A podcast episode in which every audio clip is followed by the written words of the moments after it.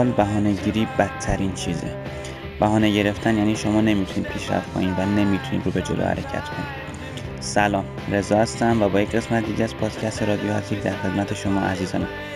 توی این قسمت رفتم سراغ پپ گواردیولای بزرگ و می‌خوام راجع به سبک بازی تیمهاش و تاکتیک های جزئی که تو تیم های مختلف یعنی بارسا بایرن و سیتی اتخاذ می‌کرد صحبت کنم. با من همراه باشید. dun dun dun dun dun dun dun dun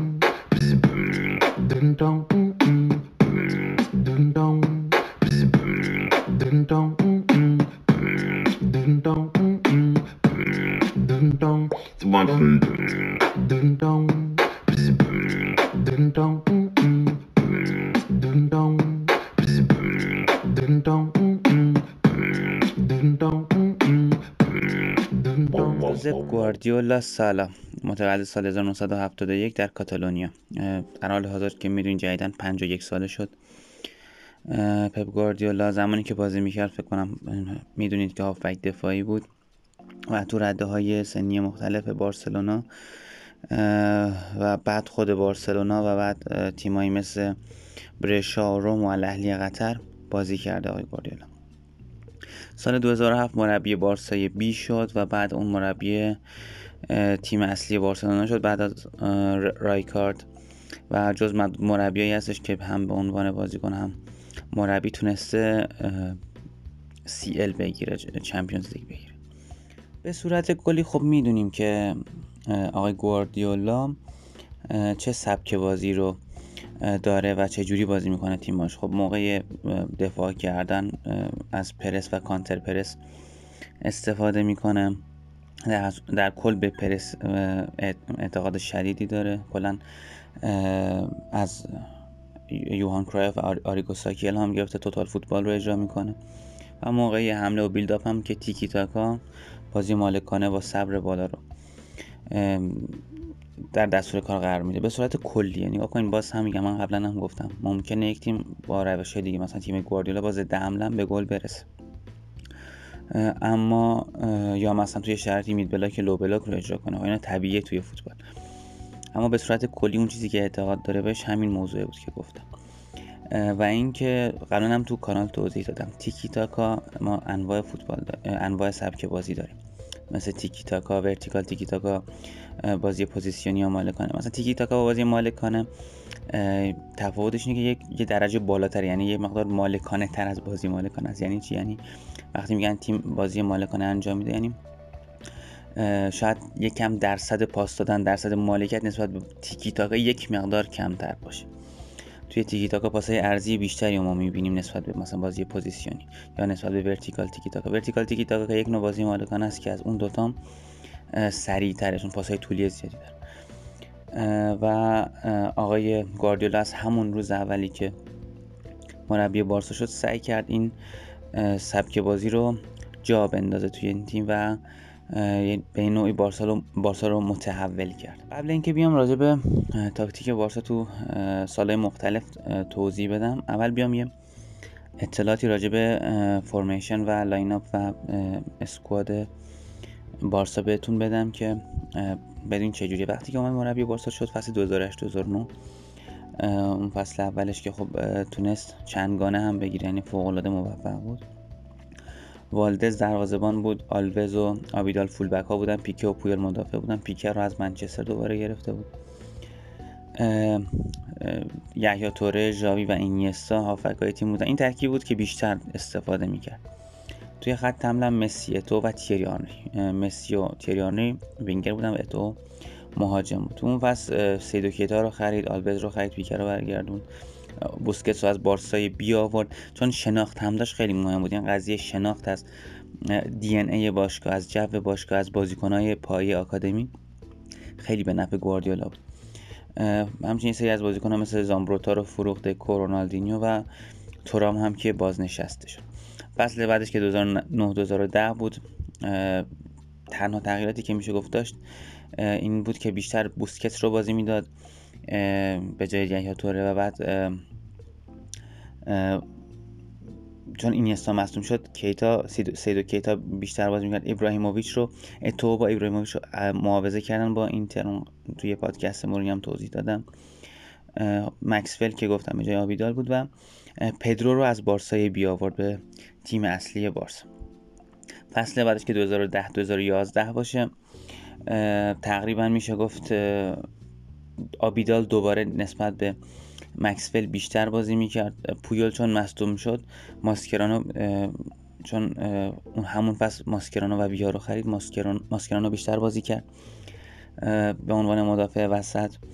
و توی فصل بعدش مسی مهاجم نوک نوه کاذب در کنارش پدرو و داوید ویا که از والنسیا گرفت تو اون فصل هم که قبل شروع فصل تیریانری و ابراهیموویچ و یحیی توره از تیم فصل آخرش هم 2011 2012 بود. تقریبا میشه گفت از همون روش بازم استفاده می‌کرد. البته گاهن حتی از بوسکس به عنوان مدافع وسط به خاطر مسئولیت های پیکه و پویال استفاده می‌کرد. اما روی آورد به 3 4 3 ماسکرانو بوسکس و مثلا آبیدال مدافعین وسط بودن. ژاوی کیتا اینیستا و فابرگاس هافبک بودن. مسی پدرو و سانچز. مهاجمین تیم بودن تو اون وقت فابرگاس و سانچز رو خرید الکسی سانچز و مکسفل و بویان کرکیچ رو فروخت. گفتم اینا رو بگم که در کلی شناختی نسبت به اسکواد و بازیکنهای بارسا تو فصول مختلف داشته باشید و اینم بدونید که در کل 4 3 3 بازی می‌کرد. اون فصل آخرش هم بیشتر از 3 4 3 استفاده می‌کرد گواردیولا. توی بحث دفاعی هم که همون کانتر پرس قانون 6 ثانیه یعنی وقتی توپ رو از دست میدن بازیکنان تا 6 ثانیه فرصت دارن سریع اگریسیو پرس کنن و توپ رو از حریف دوباره بگیرن. باز پسگیری توپ کنن با ریکاوری کنن. بعد اینکه حالا اگه موفق می‌شدن که هیچی دوباره به حملهشون ادامه می‌دادن و حالا بعد اینکه اگه نمی‌تونستن توپو بگیرن های بلاک یا مثلا مید بلاک رو اجرا می‌کردن اما توی شرایطی باز هم پرس می‌کردن. یعنی بعد اینکه توپ رو از دست می‌دادن که کانتر پرس می‌شد یا بعد اینکه مثلا حریف یک تاچ اشتباه داشت یا مثلا توپ رو به کناره ها می‌برد یا یک بازیکن خاص رو سعی می‌کردن تو به اون برسه و بعد اون یک نوع تله برسه. اون رو پرس می‌کردن. و در کل هم بعد اینکه کانتر پرسشون جواب نمی‌داد راه های ارتباطی فاصله بین بازیکنان رو میبستن که بازیکنان نتونن به هم دیگه پاس بدن و مجبور بشن زیر توپ بزنن. و توپ رو پس بگیرن بارسا و در کل تیم گواردیولا. اینو واسه تیمای بعدیش من میگم که دیگه اون موقع لازم نباشه دوباره توضیح بدم. در کل کانتر پرس می‌کنن توپو بگیرن که هیچ نگیرن. توی شرایطی راه ارتباطی بین بازیکنان میبندن که نتونن به هم دیگه پاس بدن. توی حالت هایی که مثلا یک لمس توپ اشتباه یک پاس بد رو حریف میده سری پرس می‌کنن که توپ رو بگیرن. و یا کاری کنن که زیر توپ بزنن که مالکیت دست تیمای گواردیولا بیفته. یک قانون یک principle ی هستش که میگه هنگام دفاع حمله کنید و هنگام حمله دفاع کنید. یعنی در هر صورت یعنی ما باید توی زمین حریف باشیم و نذاریم اونا جلو بیان. این یک چیزیه که گواردیولا استفاده می‌کنه توی تیماش. خب موقع بیلداپ هم که طبیعتا می‌دونید از عقب بیلداپ رو انجام میدن. اگه حریف پرس نکنه که هیچ اگه پرس بکنه مدافعین باز میشن و به کناره های خط محوطه اونجا قرار می‌گیرن تا تیم باز بشه و راحتتر بتونن توپ بگیرن. یا مثلا بوسکتس عقب میومد که شکل بکتری بگیرن. کلا تو تیماش از این روش استفاده کرد گواردیولا. فرم بکتری یکی از چیزایی که محبوبشه. خیلی هم واقعا میشه گفت سالیانه یک تحول ایجاد کرد توی بحث بیلداپ از یه نکته هم که تا یادم نرفته بگم توی فصل دومی که اینیستا مصدوم شد و بیشتر کیتا بازی می‌کرد.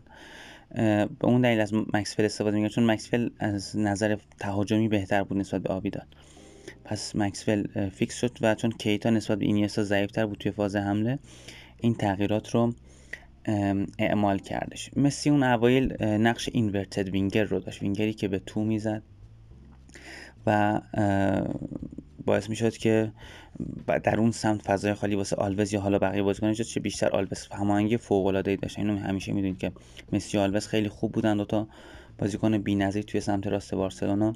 اواخر اون فصل اول گواردیولا فهمید که اگه از مسی به عنوان نه کاذب استفاده کنه خیلی بهتره. پس نه کاذب شد و اتوئو وینگر راست تیم شد و یک نوع حالا سعی می‌کردن که بالانس رو برقرار کنن با آلوز اما باز هم توی سمت راست اون شرایطی که مسی آلوز داشتن رو اتوئو آلوز نداشتن. یکی از اشتباهاتی که میشه گفت گواردیولا کرد همین قضیه معاوضه ابراهیموویچ و اتوئو بود. ابراهیموویچ خب نمی‌تونست وینگر بازی کنه اتوئو می‌تونست. و این قضیه باعث شد که ایبرا فقط صرفا یک target man توی نوک حمله باشه. و مسی دوباره وینگر بشه. مسی چون که خب خیلی همیشه تمایل به این cut inside به وسط اومدن به مرکز زمین اومدن داشته. و ایبرام خب بازیکنی بود که عقب میومد مثلا به تیم کمک می‌کرد و اینا. مثل تو نبود که فرار پشت مدافعین انجام بده و خط دفاع عقب بکشه. پس اون بالانس تیم به هم خورد. یعنی اون مرکز زمین اوورلود بیش از حدی بود. در کناره ها تیم یک مقدار ضعیف می‌شد. و این یکی از دلایلی بود که خب بعدش ابراهیم ابراهیموویچ رو فروختن. چون دیگه اواخر فصل دوباره مسی فالس ناین شد و ابراهیموویچ نیمکت نشین شد و پدرو اومد به جاش بازی کرد. پدرو آنری خب به خاطر فالس ناین بودن مسی قبلا هم توضیح دادم کسی که فالس ناین خیلی فضا سازی می‌کنه واسه بقیه هم تیمش. زیاد به محبت نفوذ می‌کردن. فضای خالی که مسی به وجود می آورد ازش استفاده می‌کردن. و خب دوباره میشه گفت اون بالانسه به تیم نسبتا برگشت. به صورت کلی خب می‌دونیم بازی تیکه تاکا انجام میده. در هر تو هر, هر فصلی که گواردیولا مربی بود بیشترین میانگین مالکیت توپ رو داشتن.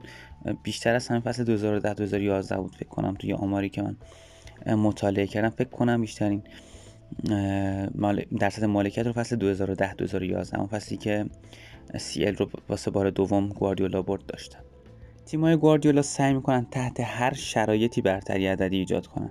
چه تو دفاع چه تو هافک چه تو حمله. توی بیلداپ این کمک می‌کنن که پرس حریف رو بشکنن. اگه حریف پرس کنه البته. اگه پرس نکنه خب شناخت دارن دیگه. می‌دونن که حریف پرس می‌کنه یا نه. اگه پرس نکنه خب اصلا لازم نیست بکتری رو شکل بدن اصلا لازم نیست برتری عددی ایجاد کنن. سعی تو میرسونن به خط هافک اگه پرس بکنه که میان بکتری شکل میدن هافک ها عقبتر میان برتری مثلا سه در برابر دو چهار در برابر سه ایجاد می‌کنن و خب با این کار توپ رو می‌تونن جلو ببرن. یک نقطه نکته که از راجع منطقه بندی زمین گواردیولاست که من توی کانال قبلا توضیح دادم. حتما برید نگاه کنید زمین رو چجوری منطقه بندی می‌کنه. و خب ایشالا من توی سال جدید چند ماه دیگه ایشالا دارم کاراشو انجام میدم. یه دوره آموزش مقدماتی آنالیز رو حتما می‌ذارم. کسایی که دوست داشتن می‌تونن ثبت نام کنن. اونجا بازم بیشتر راجع به این منطقه بندی های مختلف زمین توضیح میدم.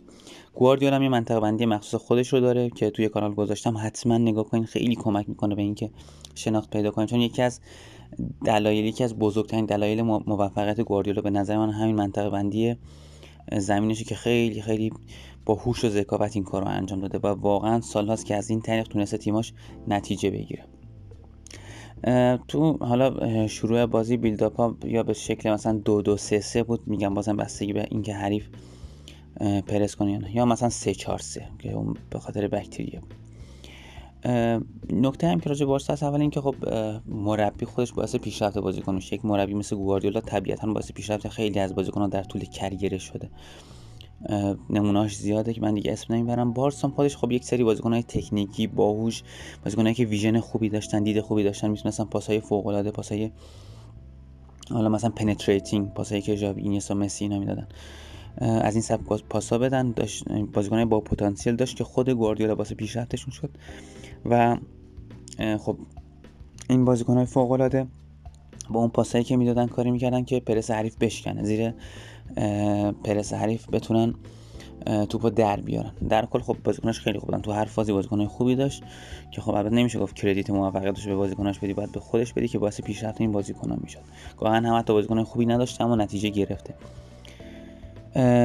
حالا ادامه صحبتام راجع بیلداپ بگم. توپ توپ که به فاز دو بیلداپ می‌رسید مسی عقبتر میومد و به کمک هافکا میومد همون کاری که یک فالس انجام میده. کمک به هافکا و خب فضا سازی واسه بقیه مهاجمین بازی کنم یک سنترال اوورلود ایجاد می‌کردن نکته ای که یادم رفت بگم راجع به دنیال وزه که یک فولبک بی‌نظیر یکی از بهترین دفاع که من توی عمرم دیدم. فوق العاده بی‌نظیر که هم توی build-up به تیمش کمک می‌کرد هم جلوتر به تیمش کمک می‌کرد هم تو pressing کمک می‌کرد نه کمک کرده خالی. فوق العاده مفید بود. و خب پاس پاس کلیدی پاس گل دریبل و گل حتی اینا رو نسبت به یک full back حساب کنی آمار خیلی خوبی داشت. مثلا ارسالای خیلی خوبی هم داشت که این یک ویژگی یک full back هستش. اما پاس و پاس گلای که آلوز می‌داد فوق العاده بود و نسبت به یک full back بی‌نظیر بود. کلا گفتم که بارسا دوست داشت که برتری عددی ایجاد کنه overload ایجاد کنه چه تو مرکز چه تو flank ا و کنارها. این overload در کناره ها رو بیشتر توی سمت راست انجام می‌دادن. جایی که خب اوایل مسی وینگر بود بعدها مسی که فاصله شد مثلا یکی مثل پدرو وینگر راست بود با ژاوی و دنیل آلوز اون سمت یک ترکیب خفن فوق العاده رو شکل می‌دادن. کارهای ترکیبی پاسهای تک ضرب و سرعتی و با حرکات مختلف و کارهای تمرین شده مختلف در سمت راست. حالا مثلا یا کاتبک می‌کردن یا ارسال می‌کردن یا از همونجا به محبت نفوذ می‌کردن و شوت می‌زدن یا نه به سمت مقابل تو با شیفت می‌کردن میفرستادن تعویض منطقه می‌کردن. اونورم خب یا هانری بود یا ویا که بازیکنایی بودن که راحت یک در برابر یک رو برمی داشتن و تو محبت هم که یک قاتل فوق العاده یک بازیکنایی که خیلی خوب گل می‌زدن. و در هر صورت می‌تونستن حریف رو اذیت کنن بارسا. یعنی حریف رو واقعا نمی‌تونستن هیچ کاری بکنن. چه تو سمت راست چه تو وسط چه تو چپ. هر جا توپ می‌رفت اینا اذیت می‌کردن بارسا یا حریف رو اذیت می‌کرد. یکی دیگه از کارهایی که بارسا انجام می‌داد روتیشن و جابجایی بین بازیکناشون بود. که خب اینم باعث سردرگمی حریف می‌شد و بازیکنایی داشتن که تو جای مختلف می‌دونستن خوب بازی کنن. مسی که توی سمت راست و وسط فوق العاده بود حالا گاهن خیلی کم چپ هم می‌رفت. داوید بیا که تو وسط و چپ عالی بود پدرو که سمت راست و چپ خوب بود. و خب این باعث می‌شد که حریف سردرگم بشه و توی مارک کردن و یارگیری دچار مشکل بشن توی فصل آخرش که خب یک مقدار می‌دونیم که بارسا افت کرد ولی خب مشکلاتی که داشت باعث شد که از 4 3 به 3 4 تغییر فرمیشن و سیستم بده. از حالا حالت narrow midfield استفاده می‌کرد هافبک هایی که خیلی جمع بازی می‌کردن. و خب مرکز از, از اون نظر مرکزشون خیلی مرکز زمین خیلی در کنترلشون بود. وینگر هم فضا داشتن تو کناره ها وینگر ها بیشتر نفوذ می‌کردن. مسی و فابرگاس خب زوج خوبی رو تشکیل داده بودن و تقریبا اون زوجشون خوب جواب داد. فابرگاس عقب میومد به build-up کمک می‌کرد. توی فاز حمله خیلی خوب بود.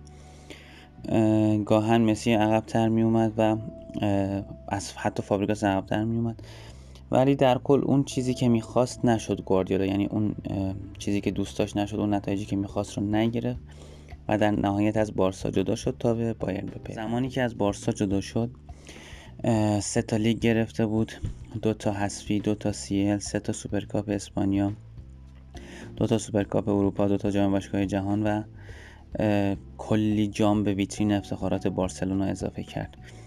کسی که توی بارسا بازی کرد توی بارسای B بازی کرده بود قهرمان شده بود با بارسا قهرمان شده بود قهرمان CL شده بود.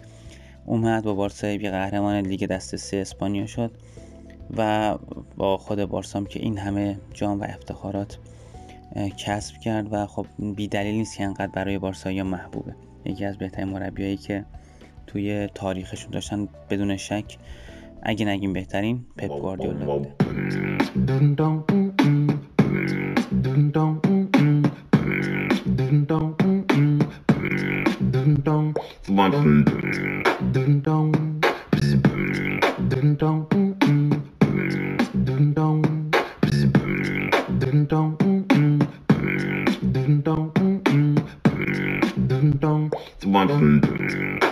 وقتی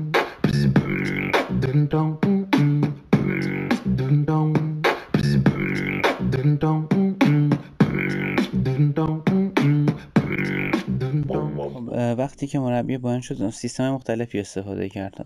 3 4 3 4 2 3 1 4 1 4 1 3 5 2 4 3 3 اما بیشتر از همه 4 2 3 1 و بعدش 4 3 3 بود. خب از لحاظ دفاعی پرسینگ اینا که گفتم های پرس و خط دفاعی که بالا بازی می‌کردن. نکته ای که توی بایرن داشت این بود که میشه گفت پرس رو به فرم 1 2 3 5 اجرا می‌کرد. چون اون یک نویری بود که سویپر کیپر بود جلوتر میومد و باعث می‌شد که فضای پشت دفاع خیلی خالی نباشه. و از اون نظر خیلی به تیمش کمک می‌کرد. این سبک که حالا پرسینگ و اینا باعث می‌شد که یک مقدار روی ضد حمله ها آسیب پذیر باشه تیم بارسلونا. و بعضی وقتها پرس کنترل شده رو اجرا می‌کرد به صورت 4 1 4 1 تو این تو این سیستم 4 1 4 1 حالا چون که می‌تونن بازیکن مثلث های متفاوتی در طول, طول زمین یا حتی لوزی شکل بدن میشه پرسینگ ترپ یا تله پرس زیادی رو اجرا کرد. یکی از بهترین سیستم ها واسه اجرای تله پرس هست هستش. چارک چارک. این کار توی بایرن هم انجام می‌داد آقای گواردیولا. موقعی هم که حالا عقب میشست block دفاعی شکل می‌داد. به صورت 4 5 1 اما باز هم low پل... به صورت compact و فشرده low press رو اجرا می‌کرد. برای build-up هم که خب تیکی تاکا build-up از عقب اینا رو که همه رو می‌دونید. نویر نسبت به ویکتور والدز خب کار با پاش بهتر بود. ویکتور والدز هم بد نبود اما نویر بهتر بود. sweeper keeper هم بود. موقعی که حریف پرس می‌کرد با مدافعین مدافعین باز می‌شدن و با نویر کار حالا پاسکاری می‌کردن که حالا پرس حریف رو بشکنن. فول بقای تیم آلابا و فیلیپ لام بودن. حالا لام بعدا چیز شد. با عنوان هافک دفاعی هم بیشتر بازی می‌کرد اما در برابر تیمایی که یک مهاجم داشتن واسه شکستن پرسشون توی آلمان حالا یک مقدار پرس بیشتر بود. به صورت دو سه پنج بیلداپ می‌کردن. یعنی دو تا فولبک می‌دادن در کنار آلونسو جاوی آلونسو. شکل سه نفره رو شکل می‌دادن و بقیه جلوتر پنج تا بازیکن قرار می‌گرفتن. و در برابر تیمایی که دو تا مهاجم داشتن مثلا سه دو پنج یعنی یکی از فولبک ها حالت بکتریو شکل می‌دادن و اون یکی در کنار جابی آلونسو و یک هاف یا یک هافبک دیگه فرم دابل پیوت شکل دابل پیوت رو به خودش می‌گرفتن و توپ رو جلو میبردن. در کل اون پنج تای جلو تقریبا میشه گفت ثابت بودن اون عقب یا دو سه می‌شد یا سه دو. این از لحاظ بیلداپ و دفاعی جفتش به تیم کمک می‌کرد. چون معمولا تیمای آلمانی به صورت فست بیلداپ کویک استرایک بازی می‌کردن. و این استفاده از فول ها توی مرکز زمین توی بکتری باعث می‌شد که از لحاظ دفاعی انسجامشون بیشتر باشه. و اون حالتی گفتم حالا آسیب پذیر بودن روی ضد حمله یکم کمتر بشه. وینگرهاشون در کانال های کناری خب روبن و ریبری بیشتر. خیلی راحت یک در برابر یک رو برمی داشتن و در کل مشکل خاصی نداشتن. فضا واسهشون ایجاد می‌شد و می‌رفتن می‌زدن توی محوطه. تیاگو و مولر بیشتر توی خب half space ها قرار داشتن. یه نکته هم بگم. full back ها بعد اینکه حالا تیم فاز یک و مثلا دو build-up رو برمی داشته توی اصلا فاز یک build-up رو انجام می‌داد می اومدن اصلا در کنار بازم over overlap های خودشون رو انجام می‌دادن. اصلا تو یک, یک سری از بازی اصلا نیاز نبود بیان این کار رو انجام بدن که تو مرکز با هافبک ها یا مدافعین back three یا double pivot شکل بدن. چون بعضی بازی انقدر حریف پرسشون زیاد یا خطرناک نبود. پس همون کناره ها میموندن و over overlap های خودشون رو انجام لواندوفسکی اون زمان بیشتر حالت target man مهاجم کلاسیک و traditional داشت. نسبت به حالا چند فصل توی چند فصل اونم مثل بنزما بیشتر به سمت یک deep lying forward رفت. هرچند هیچ وقت یک deep lying forward کامل نشد اما بیشتر عقب می اومد و به مرور بیشتر عقب می اومد و کمک می‌کرد به تیم. ولی اون زمان کمتر بود این حالت. ولی باز هم که باز هم موقع build-up گاهن به تیمش کمک می‌کرد و از اون لحاظ بازیکن خیلی خوبی بود و همیشه گلزن قهار و بی‌نظیره بوده. از اون قضیه اوورلود و برتری عددی هم بایر مونیخ هم استفاده می‌کرد. یک طرف اوورلود ایجاد می‌کرد در دو طرف فول بک ها و وینگرهای خیلی خوبی داشت که یک بالانس خیلی خوبی توی تیمش بود. مرکز زمین هم که آفک خیلی خوبی داشت. یعنی یک اسکواد بی‌نظیر داشت که باز میشه توی هر طرف مثل بارسلوناش خطرناک بشه. اوورلود ایجاد می‌کردن یا از همون سمت از طرف مقابل شیفت می‌کردن تعویض منطقه بازی می‌کردن و خطر ایجاد می‌کردن. های دریبل زنی داشتن full back ها overlap می‌کردن. ارسال های زیادی رو انجام می‌دادن. وقتی ارسال می‌رفتن واسه ارسال تعداد زیادی از بازیکن ها تو محوطه نفوذ می‌کردن و رو ضربات سر و ارسال هم فوق العاده بودن در کل دورانی که داشت حالا به نسبت میگن که نسبت بایرن مونیخ نسبت به سیتی و بارسلونا خیلی موفق نبوده با وجود اینکه جام‌های خیلی خوبی گرفت سه تا لیگ گرفت دو تا حذفی سوپرکاپ اروپا گرفت و یه دونه جام باشگاه جهان که اون همون که اومد بعد یوپ هاینکس چون بایرن قهرمان CL شده بود این جام باشگاه جهان و سوپرکاپ اروپا رو, اروپا رو گرفت. اما خب به خاطر اینکه سه فصل حذف شد یک بار نیمه نهایی جلوی رئال مادرید فصل 2013 2014 یک بار جلوی بارسا فصل 2014 2015 و بازم نیمه نهایی و باز هم یک فصل دیگه 2015 2016 جلوی اتلتیکو. و خب این باعث شد که اون اندازه که می‌خوان چون سی ال گرفته بود یوپانگز و گواردیولا با اون مهرهایی که داشت انتظار داشتن که سی ال بگیره واسم به همین دلیل ازش انتقاد شد و خب اون میزان رضایتی که باید رو هواداران بایر مونیخ نداشتن. اما باز هم خب میگم تونست های زیادی تو بایرن هم بگیره و اونجا به نسبت عملکرد خوبی از خودش به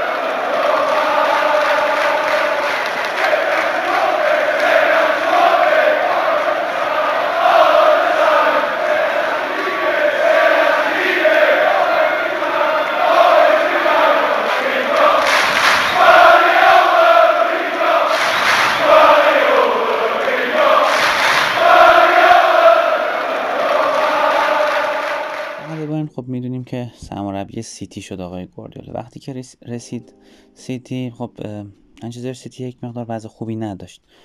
از لحاظ نتیجه گیری و هم از لحاظ میانگین سنی یعنی میانگین سنیشون خیلی بالا رفته بود. توی هر پستی شما نگاه می‌کردی بازیکنهای مسن داشتن. تو همون بدو ورود بازیکنهای مثل گوندوغان، سانه، زینچنکو، استونز و جسوس و براوو رو خرید. تو اون فصل اول میشه گفت بیشتر از این ترکیب براوو توی دروازه و سانیا کلیشی به عنوان فولبک و استونز و اوتامندی به عنوان مدافع استفاده می‌کرد. فرناندینیو دیبروین و داوید سیلوا به عنوان هافبک ها و استرلینگ آگوئر و نولیتو به عنوان خط حمله استفاده می‌کرد. در کل توی سیتی از سیستم, سیستم مختلفی مثل 4 2 3 1 4 3 3 و 3 4 3 استفاده کرد. اون فصل با 78 امتیاز بعد چلسی و تاتنهام سوم شد. تو فصل اول هم یه سری مشکلات به وجود اومد و خب بازیکنهای دیگه هم خرید. فصل بعدش فصل 2017 2018 بازیکنهای مثل برناردو سیلوا، لاپورت، ادرسون، مندی، واکر و سان، سانه رو که خریده بود و و با این بازیکن ها ترکیب تقریبا مثل به این حالت می‌شد که ادرسون توی دروازه بود واکر و مندی حالا مندی که بعدش مصدوم شد و فابیان دلف رو بیشتر به عنوان فول بک چپ استفاده می‌کرد. به عنوان مدافع وسط لاپورت و کمپانی بازی می‌کردن. کمپانی حالا به جای کمپانی استونز هم بازی می‌کرد. لاپورت مصدوم شد بعدش و اوتامندی دوباره بیشتر بازی کرد. خط هافبکش که تغییری نداشت توی خط حمله هم که سانه اومده بود و سانه رفت سمت راست بازی کرد. استرلینگ اومد سمت چپ و خب با آگوئرو ترکیب خطرناک خط حملهشون رو شکل داده بودن. تو اون فصل با 100 امتیاز قهرمان شدن و 106 تا گل زده داشتن. یعنی عملکرد فوق العاده و بی‌نظیر. و قهرمان اتحادیه هم شدن اما تو یک چهارم سی ال حذف شدن. فصل بعدش خب ریاض محرز رو خریدن. اون فصلی که جلو حذف شدن جلو لیورپول. فصل بعدش ریاض محرز رو صرفا خریدن.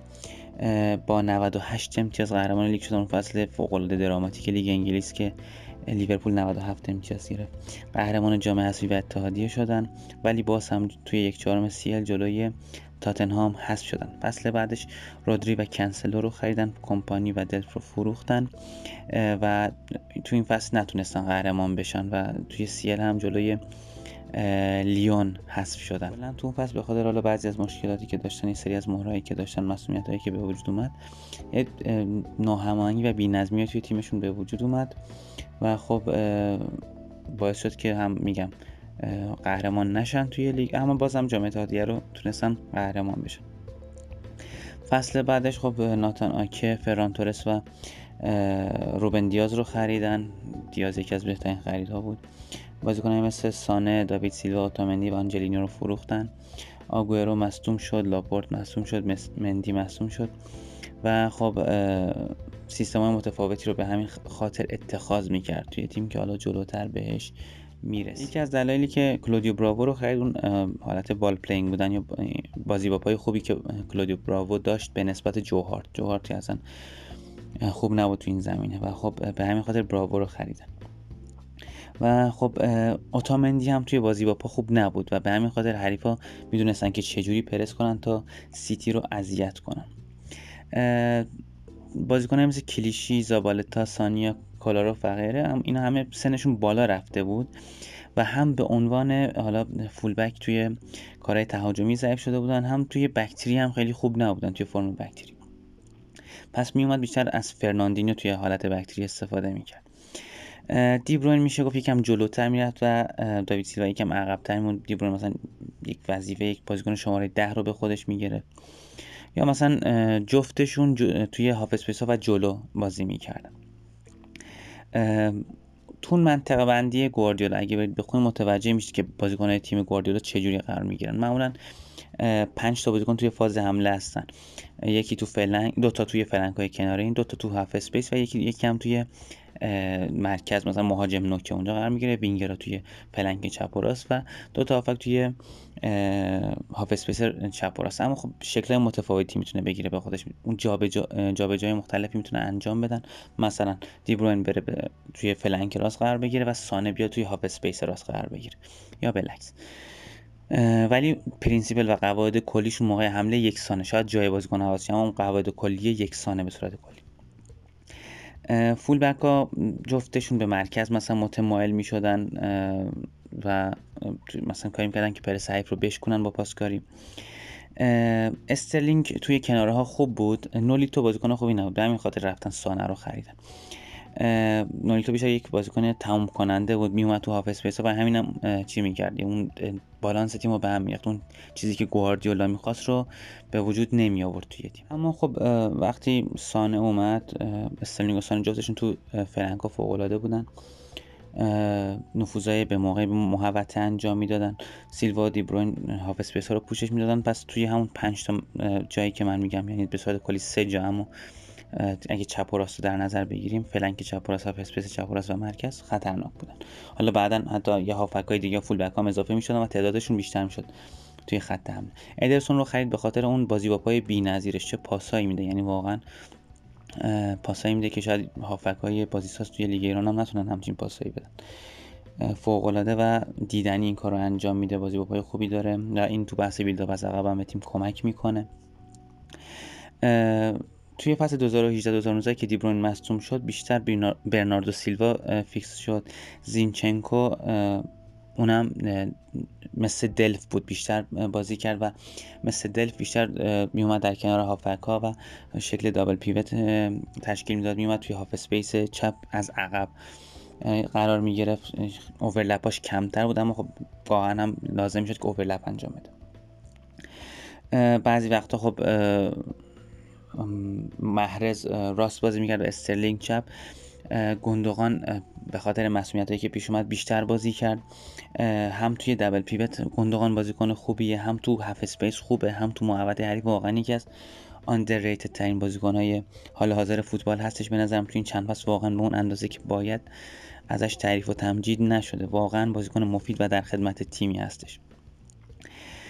برناردو سیلوا تو half space هم قرار می‌گیره و خوبی که داشت این بود که با محرز برناردو سیلوا توی کناره ها خوب بود و می‌تونست از half space بره به کناره ها و محرز هم cut inside زیاد انجام میده و این حالت باعث می‌شد که سیتی یک بالانس خوبی داشته باشه بعضی وقتا محرز چپ بود و برناردو half space یا بالعکسش و فصل 2019-2020 فرناندینیو به خاطر این قضیه build up از عقب مدافع وسط شد و به تیم کمک می‌کرد. اما بازم یه مشکلی که داشت اینه که توی اون فرم دوتا توی اون شکل دوتا دفاع مدافع سمت چپی بود و چون راست پا بود یکم توی build up از یک مشکلاتی واسه تیم به وجود می اومد حریف می‌دونست که چجوری پرس کنه که توپو از دست بده سیتی. و این باز هم یک سری مشکلات واسه سیتی به وجود آورد که حتی یک مدت می‌گفتن که فرناندینیو می‌خواد از سیتی به خب گاها هم مشکلاتی به وجود می اومد تو تیم سیتی. مثل حالا رودری که اومده بود اوایل خوب نبود اما به مرور واقعا پیشرفت کرد. یک نوع میشه گفت deep playmaker شد. مثلا مندی full back چپ مثل دلف زینچنکو خیلی راحت نبود که بیاد توی مرکز زمین بیشتر overlap می‌کرد. این باعث می‌شد که مرکز مقداری خالی بشه مرکز زمین وسط زمین و دیبروین به همین خاطر عقبتر میومد و این باعث میاد که توی فاز حمله یک بی‌نظمی به وجود قدرت سیتی کم بشه چون دیبروین میشه توی بحث دفاعی کمک می‌کرد به تیم. سه تا سیستم مختلف رو که گفتم تو فصل 2020 2021 4 2 3 4 3 3 4 3 اما گاهن هم 4 4 2 استفاده می‌کرد. اون بستگی به بازیکنایی که می‌خواست استفاده کنه بستگی به تاکتیکگری و مثلا مصدومایی که داشت از این سیستم مختلف استفاده کرد. مثلا 4 2 3 استفاده کرد که خب خیلی به درد نمی‌خورد. توی سیستم مختلف مثلا میگم بازم بازیکن مختلفی استفاده می‌کرد مثلا فودن رو توی یک سیستم بیشتر استفاده می‌کرد برناردو توی یک سیستم دیگه. از 442 استفاده کردن که برناردو دیبرون جفتشون مهاجم نوع کاذب بودن. و خب اما در کل همون سیستم 433 هستش که بیشتر کاری کرده که سیتی موفق باشه باشه. توی اون فصل فصل اخیر که با 86 امتیاز قهرمان شدن قهرمان لیگ و اتحادیه شدن. و خب در فصل کنونی هم که فعلا صدر نشین هستن لیورپول خیلی نزدیکشونه اما توی CL هم که به مرحله بعد صعود کردن. و حالا قرعه‌شون خیلی سخت هم نیست با اتلتیکو احتمال داره سیتی راحت بره جز چهار تیم برتر. صحبت زیاد هستش راستش راجع به تاکتیک های مختلف گواردیولا تو تیم های مختلفش. اما دیگه واقعا طولانی میشه پادکست. اگه بخوام خیلی بیشتر از این راجع بهش صحبت کنم یعنی اگه می‌خواستم تاکتیک های جزئی رو صحبت کنم یا راجع به تمرینات گواردیولا و غیره دو برابر این طول می‌کشید پادکست و من واقعا دوست ندارم هر قسمت پادکست خیلی طولانی بشه که از حوصله خارج نباشه. اما به مرور متدهای تمرینی گواردیولا حت... گواردیولا رو حتما به صورت ویدیو به زودی می‌ذارم. دارم کلا مال مربیا و تیمای خوب دنیا متدهای تمرینیشون رو بذارم که دیگه بیشتر بریم توی بحث آنالیز حرفه‌ای. و اینکه باز هم میگم صحبت زیاد بود راجع به تیم گواردیولا. من تا جایی که تونستم خلاصه کردم. پپ گواردیولا بدون شک بدون شک یکی از مهمترین و بهترین مربیای تاریخ فوتبال هستش. کسی که باعث تحول فوتبال توی قرن جدید شد یکی از کسایی که باعث تحول فوتبال توی قرن جدید شد آمار و عملکردش این رو نشون میده. شاید خیلی انتقاد کنن که خب زیاد خرج کرده و فلان. توی بارسا که خرج زیادی نداشت راستش توی بایرن خب درسته نسبت به اون مهره‌هایی که داشت شاید میشه گفت انتظار یک CL می‌رفت اما باز هم عملکرد خیلی بدی نداشت. تو CL هر سال تا نیمه نهایی می‌رفت سه تا لیگ هم گرفت دو تا حذفی هم گرفت. اما شاید انتظار بایرنیا بالا بوده که حق هم دارن. بعد اون سیتی, سیتی که دو دوباره دچار آف رو دوباره متحول کرد یک نوع سبکی رو توی سیتی جا انداخت که حتی بعد رفتن گواردیولا می‌تونه ادامه پیدا کنه و یک تیم رو کامل متحول کرد از این رو به اون رو کرد. سبک جذابی رو توی فوتبال ارائه داد. شاید بگن زیاد خرج می‌کنه. خیلی از مربی هستن که زیاد خرج می‌کنن ولی نمی‌تونن نتیجه بگیرن. گواردیولا حداقل می‌تونه نتیجه بگیره. یکی از دلایلی هم که حالا خرج شاید بگن تو سیتی زیاد بوده اون به بحث صاحب سبک بودن برمیگرده که من بعدا باز هم میگم حتما حتما. انشالله حالا تابستون احتمال میدم این قضیه اتفاق بیفته. یک پادکست ویژه راجع به این تفاوت مربی که سبک دارن و سبک ندارن حتما می‌ذارم. و اینکه باز هم میگم گواردیولا یک مر... یکی از مربیایی که حالا اگه حتی از تیمایی که توش مربیگری کرده خوشتون نمیاد نمی‌تونید منکر این بشید که یکی از بهترین مربیان تاریخ هستش و باعث شده که فوتبال زیباتر بشه فوتبال متفاوت بشه. و خب این قابل ستایشه هر مربی که این کار رو بکنه باعث پیشرفت فوتبال بشه تو هر زمینه چه تو بحثای تاکتیکی چه تو بحثای تمرینی چه تو بحثای حتی روحی روانی و مدیریتی کسایی هستن که به فوتبال خدمت کردن. پس باید ازشون تقدیر کرد. این بود آنالیز تیم های آقای گواردیولا. اگه نکته ای رو فراموش کردم که به نظرتون نکته مهمی بوده چون واقعا مبحث طولانی و زیاد بود و ممکنه که من یک چیزی رو فراموش کرده باشم این وسط. و الان خودم حضور ذهن نداشته باشم. اگه شما احساس بکنید من چیزی رو فراموش کردم حتما کامنت کنید حتما نظراتتون رو بگید. واقعا نظرات شما مهمترین علت پیشرفت کانال و پادکست رادیو هتریک بوده. خیلی وقتا ایده هایی به من دادید که واسه یک سری پست های متفاوتی بذارم و خیلی کمکم کردید. همیشه نظر انتقاد پیشنهاداتتون رو به من بگید. توی کانال رادیو هستی حتما ما رو دنبال کنید. باز هم میگم من چون توی کانال بیشتر فعالم نسبت به اینستا دلیلش اینه که میشه voice گذاشت توی تلگرام و تحلیلای به صورت صدایی انجام داد که خب توی اینستا این امکان رو نداریم. بخوام به صورت ویدیو بذارم واقعا زمان بر زمان بره و حجم زیادی می‌گیره. و تو کانال حتما دنبال کنین ما رو. گروه هم حالا گروه زدیم می‌تونید توی گروه هم join شید نظرات فوتبالی رو رد و بدل کنیم توی این تعطیلات عید پستای زیاد و متفاوتی توی کانال گذاشتم. می‌تونید نگاه کنید توی نظرسنجی مربی برتر تاریخ شرکت کنید حتما. خیلی خیلی خوشحالم که شما هستید به پادکست گوش می‌دید. آمارمون حالا درست زیاد نیست ولی از سه هزار تا پخش چیز هم گذشته و بیشتر از 200 نفر هم ما رو دنبال می‌کنن تو اپ های مختلف که واسه یک کانال تحلیل فوتبال به نظرم بد نیست چون اکثرا دنبال بحث های حاشیه‌ای و اخباری هستن. به نظرم بد نیست. امیدوارم بیشتر بشه. پس اگه می‌تونید به دوستاتون حتما معرفی کنید به دوستای فوتبال دوستتون حتما کانال رو معرفی کنید. تنها دلخوشی من شما هستید راستش. و هیچ علت دیگه نداره که من این کانال رو دارم ادامه میدم دارم توش پست می‌ذارم چون هیچ هیچ گونه فایده مادی برای من نداشته و نداره. پس حضور شماست که به من دلگرم میده و واقعا خوشحالم می‌کنه. باز هم اگه نظری چیزی هست حتما کامنت کنید. خیلی خوشحال شدم یه قسمت دیگه با شما بودم. تا درودی دیگر.